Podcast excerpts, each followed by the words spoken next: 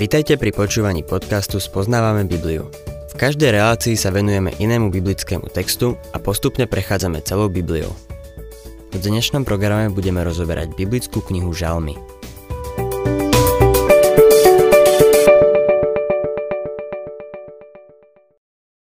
Milí poslucháči, v dnešnej relácii sa pozrieme na viacero žalmov a začneme 91.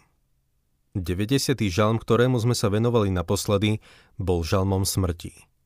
91. žalm je žalm života. Je to mesiášsky žalm, ktorý ponúka obraz pána Ježiša Krista. Odhaľuje nám miesto ochrany a bezpečia. Tento žalm je veľmi obľúbený medzi veriacimi, starými i mladými. Pre mnohých ľudí je veľkým požehnaním. 90. žalm predstavoval obraz prvého človeka Adama. A v Adamovi všetci zomierajú. Bol to žalm smrti. Ale 91. žalm je obrazom pána z neba. Je to ozajstný mesiášsky žalm. Žalm života. Tento žalm citoval aj Satan.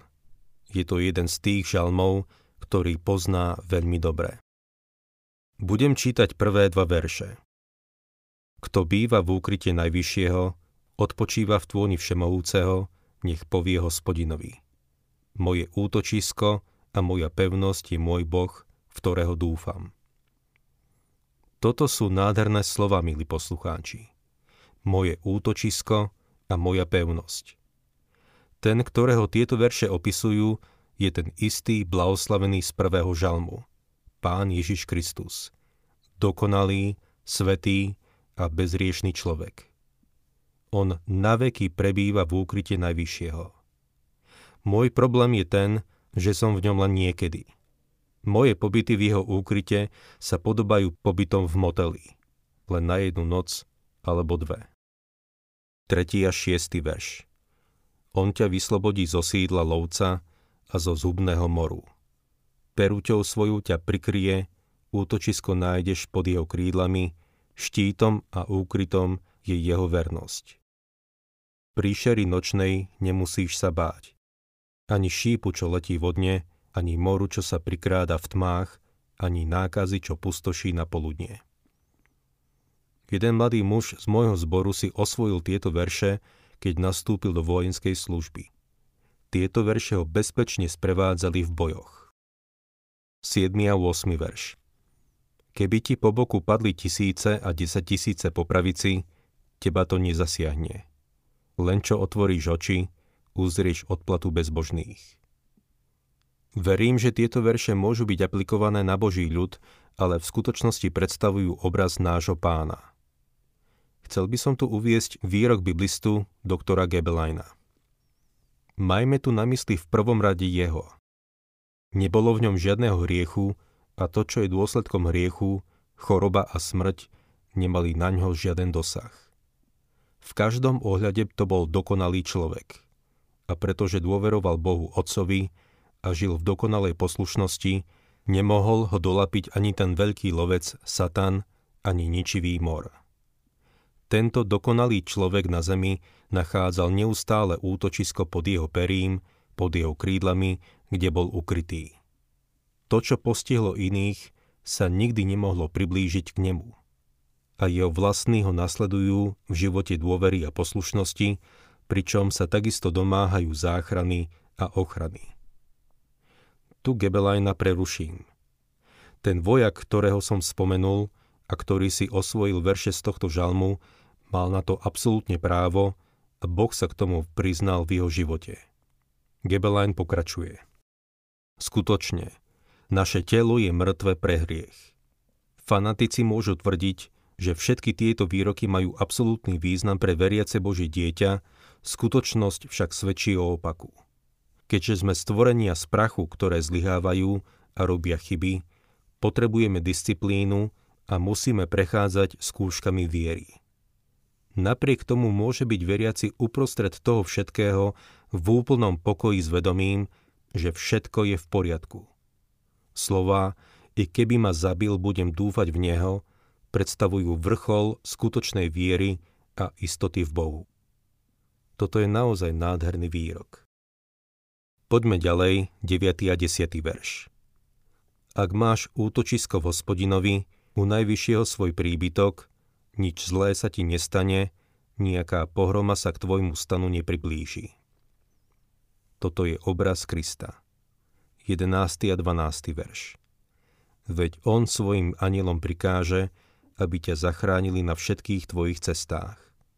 Na rukách ťa budú nosiť, aby si si neudrel nohu o kameň. Toto je pasáž, ktorú citoval diabol.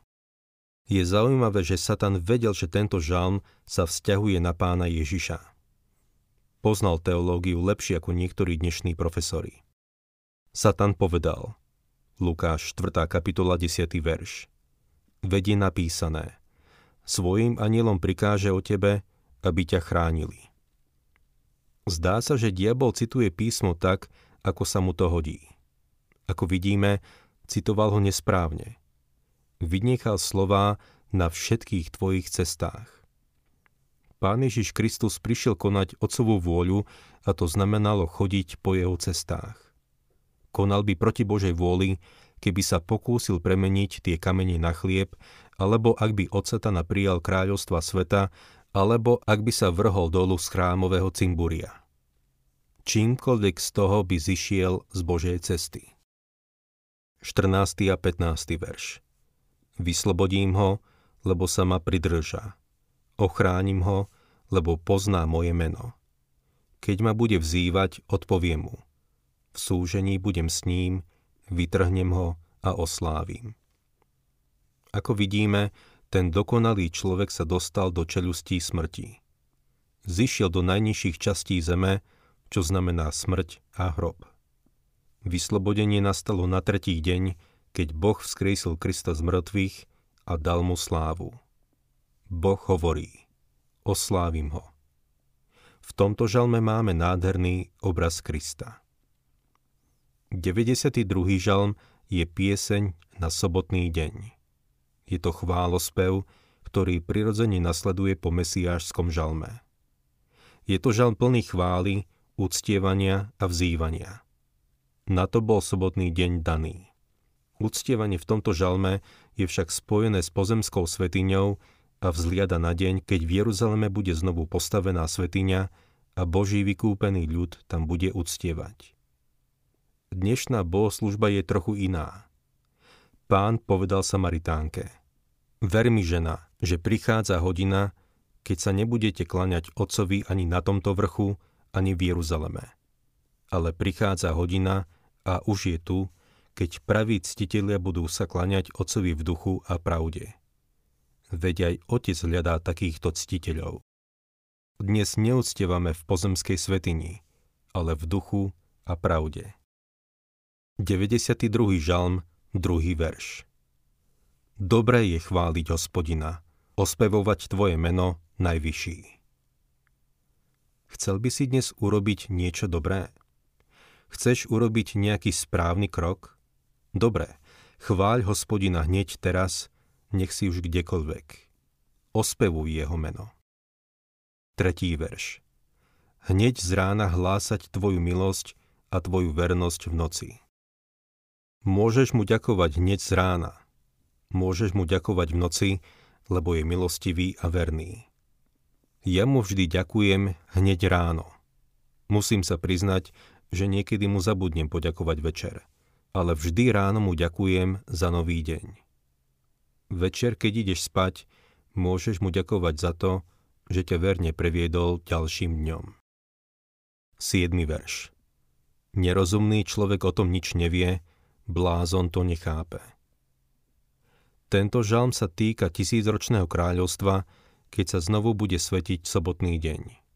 Ja nesvetím sobotu, Svetím prvý deň v týždni, čiže v nedeľu, lebo môj pán bol v sobotu mŕtvý, ale vstal z mŕtvych v prvý deň týždňa. 9. verš. Ty však, hospodín, väčšine si vyvýšený. Tento žalm sa týka tisícročného kráľovstva, ale niektoré verše podávajú spätný pohľad na pozemské pomery. Človeka opisuje ako nerozumného. Nežije spravodlivo. Neváži si Boha. Myslí si, že áno, ale neváži si ho. Jeho pohľad je upretý na zem a plazí sa v špine hriechu. Je to blázon. Chýba mu rozum. Nechápe, lebo Boh hovorí, že jeho nerozumné srdce sa zatemnilo. Nerozumný človek popiera Boha a žije ako nejaký hlupák. Žije ako nejaké zviera, ako prasa. Veľa ľudí žije tak, ako by Boh neexistoval. Len jedia, spia, odpočívajú, hrajú sa a pracujú. To je všetko. To je pre nich život. 13. verš Spravodlivý prekvitá ako palma, košatie ako libanonský céder. Palma je symbol víťazstva a céder predstavuje silu a opravdivosť. Je to obraz spravodlivých, ktorí kráčajú v spoločenstve s Bohom i dnes. 93. žalm má len 5 veršov. Tento krátky žalm, vsunutý medzi žalmy 92 a 94, je pieseň čírej chvály kráľa, ktorý vládne. Tento žalm hovorí o kráľovi v tisícročnom kráľovstve, ktorý prišiel, aby slávne vládol nad zemou. Budem čítať prvý verš. Hospodin kráľuje, odiel sa velebou. Hospodin sa odiel, opásal sa mocou. Svet je pevne založený, nepohne sa. Jahve kráľuje. Toto je pán Ježiš odiel sa velebou. Tento žalm bude mať naozaj význam, keď príde vládnuť na túto zem. Všetká vzpurná opozícia sa zrúti a všetci tí, čo sa stavajú proti Bohu, budú zosadení z trónu na zemi. Tretí verš. Rieky pozdvihli hospodin, rieky pozdvihli svoj hlas, rieky zvyšujú svoj húkot. Záplava hriechu je na konci. Satanová hlava je rozbitá. 4. a 5. verš. Nad hukot mnohých vôd i nad príboj mora vznešenejší je hospodín na výsostiach. Tvoje rozhodnutia sú naozaj spoľahlivé. Tvojmu domu patrí svetosť na dlhé časy, hospodín. Bude to nádherné obdobie plné radosti. Žalmy 94 až 100 tvoria ucelenú sériu, ktorá podáva postupný príbeh. Týchto sedem žalmov predstavujú piesne o kráľovstve a oslavujú vládu Mesiáša. Odhaľujú pána Ježiša Krista a jeho vládu na zemi po období veľkého súženia a veľkého trápenia, ktoré doľahne na človeka počas tej doby. 94. žalm je volaním k Bohu, aby zasiahol vo svojej spravodlivosti proti bezbožníkom. Je to volanie verného zvyšku Izraela v dobe súženia, skôr ako príde kráľovstvo. Budem čítať prvý verš. Boh pomsty, hospodín, Boh pomsty, zaschvej sa. Veľa ľudí hovorí, ach, keby len pán prišiel. Nuž prichádza, milý poslucháč, ale riadi sa svojim vlastným rozvrhom. Potom, keď príde, postará sa o všetko, čo nám spôsobovalo utrpenie. Na teraz jednoducho hovorí chyť sa ma a kráčaj vo viere. Pomsta patrí pánovi. On odplatí. Boh sa o všetko postará a všetko napraví. Je veľa vecí, ktoré treba dať do poriadku. Keď sa vráti na zem v moci a sláve, všetko napraví. Dovtedy sa nemáme mstiť. Všetko máme nechať na Neho. Budem čítať ďalej 8. a 9. verš. Majte rozum, vy tupci z ľudu. Vy nerozumní, kedy zmúdriete? Či nepočuje ten, kto stvoril ucho? Či nevidí ten, kto stvárnil oko? Boh tu znovu oslovuje hlúpych a sprostých. Boh je duch. Nemá uši ako my, ale počuje. Nemá oči ako my, ale vidí. Hriešnik tu na zemi má dojem, že mu hriech len tak prejde. Boh vidí. Boh počuje a zaznamenáva si, čo človek robí. Milý poslucháč, sú len dve miesta, kde môže byť tvoj hriech. Buď je na Kristovi, alebo je na tebe. Ak sú tvoje hriechy na Kristovi, už je po súde. Ak nie, čaká ťa v budúcnosti len súd. Tí, čo sú v Kristovi, majú pred sebou nádherný život s ním. Milý poslucháč, ak si ešte neprišiel ku Kristovi, budeš musieť ísť na súd a postaviť sa pred Boha. 18. verš Keď hovorím, noha sa mi klže, tvoja milosť ma podopiera, hospodín. Žalmista hovorí, pošmykol som sa, ale Boh ma podržal. 23. verš Odplatí im ich neprávosť, ich vlastnou zlobou ich zničí, zničí ich hospodín, náš Boh. Žalm končí uistením, že Boh počuje a odsúdi bezbožníkov. 95. žalm je radostná hymna chvály. Budeme čítať prvý až tretí verš. Poďte, plesajme pred hospodinom, zvučne oslavujme skalu našej spásy. Predstúpme vďačne pred jeho tvár, zvučne ho velebme žalmami. Veď hospodin je veľký boh, veľký kráľ nad všetkými božstvami. Ďalšie verše uctievajú Boha ako stvoriteľa. Verše 4 až 6. Hlbiny zeme má vo svojej ruke, patria mu končiare vrchov. Jeho i more, sám ho utvoril, aj pevnine dali tvar jeho ruky. Skloňme sa, v úcte sa pokloňme, pokľaknime pred hospodinom, svojim tvorcom. 96. žalm je ďalší nádherný chválospev hospodina, keď Pán Ježiš Kristus bude vládnuť nad celou zemou. 96. žalm, prvý verš. Spievajte hospodinovi novú pieseň, spievaj hospodinovi celá zem.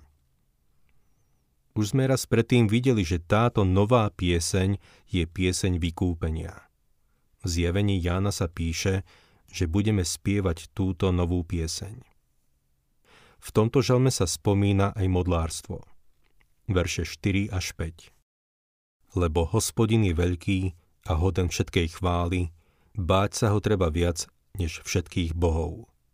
Všetci pohanskí bohovia sú len modly, hospodin však stvoril nebesia. Na modlárstvo je tu odkaz preto, lebo tisícročné kráľovstvo ukončí všetko modlárstvo. Niektorí ľudia si dnes namýšľajú, že sú úžasne múdri. Obracajú sa k všetkým možným náboženstvám.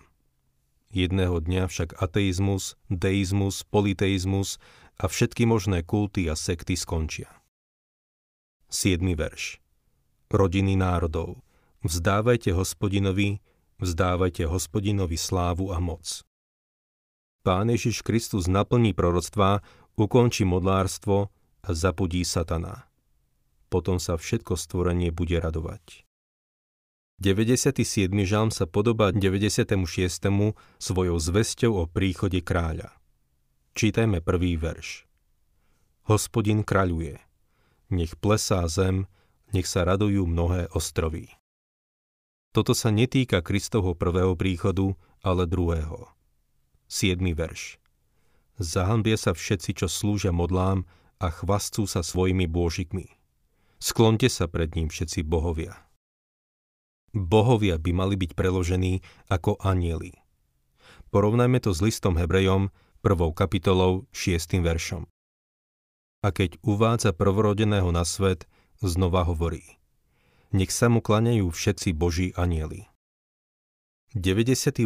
žalm je druhou slohou tej novej piesne. Spievajte hospodinovi novú pieseň, lebo vykonal veci zázračné. Zvíťazil svojou pravicou, svojim svetým ramenom. 99. žalm je pieseň o kráľovi, ktorého trón je trónom milosti a milosrdenstva. Budem čítať prvý verš. Hospodin kráľuje. Národy sa trasú. Tróni nad cherubmi, zem sa chveje. Toto je ďalší úžasný žalm nášmu mocnému Bohu. Milý poslucháč, ak nemáš vo zvyku chváliť nášho Boha, mal by si si tento zvyk zaviesť. Ak pôjdeš do neba, mal by si sa čo najskôr naladiť, lebo tam stráviš veľa času chválením Boha. Najlepšie urobíš, keď sa na to naladíš už tu na zemi. Neskôr sa dostaneme k žalmu, ktorý hovorí, že hospodin je dobrý. Takto nech hovoria tí, ktorých hospodin vykúpil, ktorých vykúpil z ruky protivníka. Ten žalm sa pozerá do budúcnosti, keď ho budeme chváliť v tisícročnom kráľovstve. tisícročné kráľovstvo ešte nie je, ale nie je dôvod, prečo by sme ho nemali chváliť už dnes. Vieš, prečo by sme ho mali chváliť? Lebo je úžasný, je verný a jeho milosrdenstvo trvá na veky. Vždy bude ku mne dobrý. A vždy bude dobrý k tebe. Nemali by sme ho preto chváliť?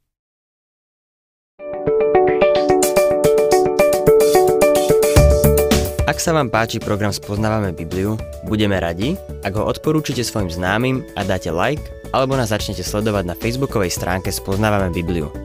A ak vás niečo oslovilo alebo zaujalo, napíšte nám cez Facebook alebo na adresu spoznávame.bibliu zavinač gmail.com.